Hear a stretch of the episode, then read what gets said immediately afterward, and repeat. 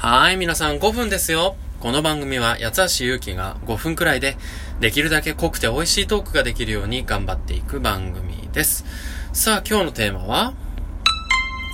えー、Spotify の素晴らしさと、それに関するお話ですね。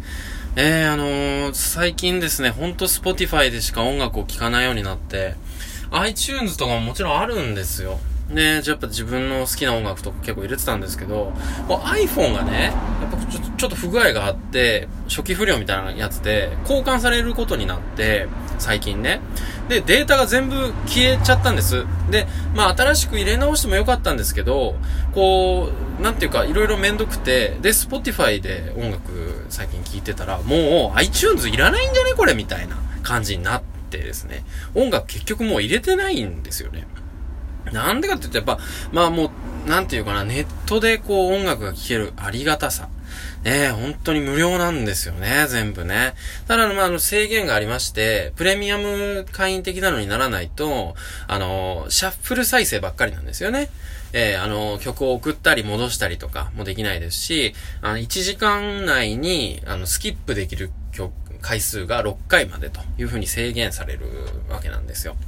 なんですけどね、Amazon プライムミュージックに比べて、もうとてつもなくもうライブラリも広いし、で、まあかついろんな人がやっぱりプレイリストを組んでたりくれたりするので、まあそれによってあの、自分のね、気づかなかった、まあアーティストこの前もサイレントサイレントのように、まああの、出会ったっていうのもあるし、なんだろうな、なんでもあるんですよ。Amazon プライムの方は、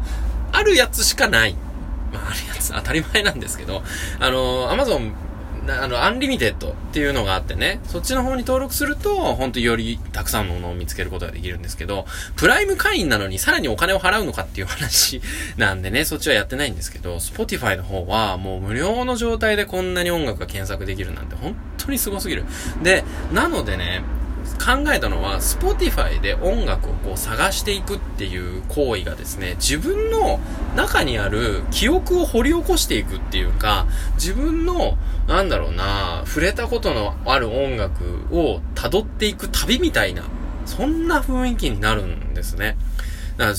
自分のこう今まで触れてきたアーティストとかをこうどんどんどんどん発掘していくっていうんですかね。で、フォローしていくと、今まで自分が、例えばその知っていたけど、最近は聴かなくなってしまったアーティストが、こう、ああ、この人も聴いてたわ、みたいな感じで、まあ自分のライブラリに入れてったり、逆にそのむか、最近すごい聴いてたんだけど、僕みたいにその iTunes が、まあ消えたっていうか感じでね、もう飽きちゃったわみたいな感じで、今は全然聴いてないアーティストは、全然今のライブラリには入らないわけなんですよ。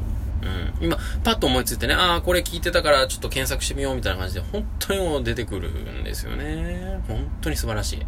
で、まあ、あれですよ、最新アルバムとか、いう、あの、細かい設定はもちろんできなくて、名前での検索になってしまいますし、あのーアルバムまるっととかそういう聞き方はね、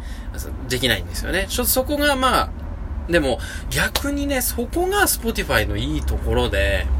あのー、なん、なんとかラジオ。まあこれもサイレントサイレンの時にお話もしましたけども、あのー、何かアーティストのそのプレイリストを Spotify がなんとかラジオとしてまとめてくれるプレイリストがあって、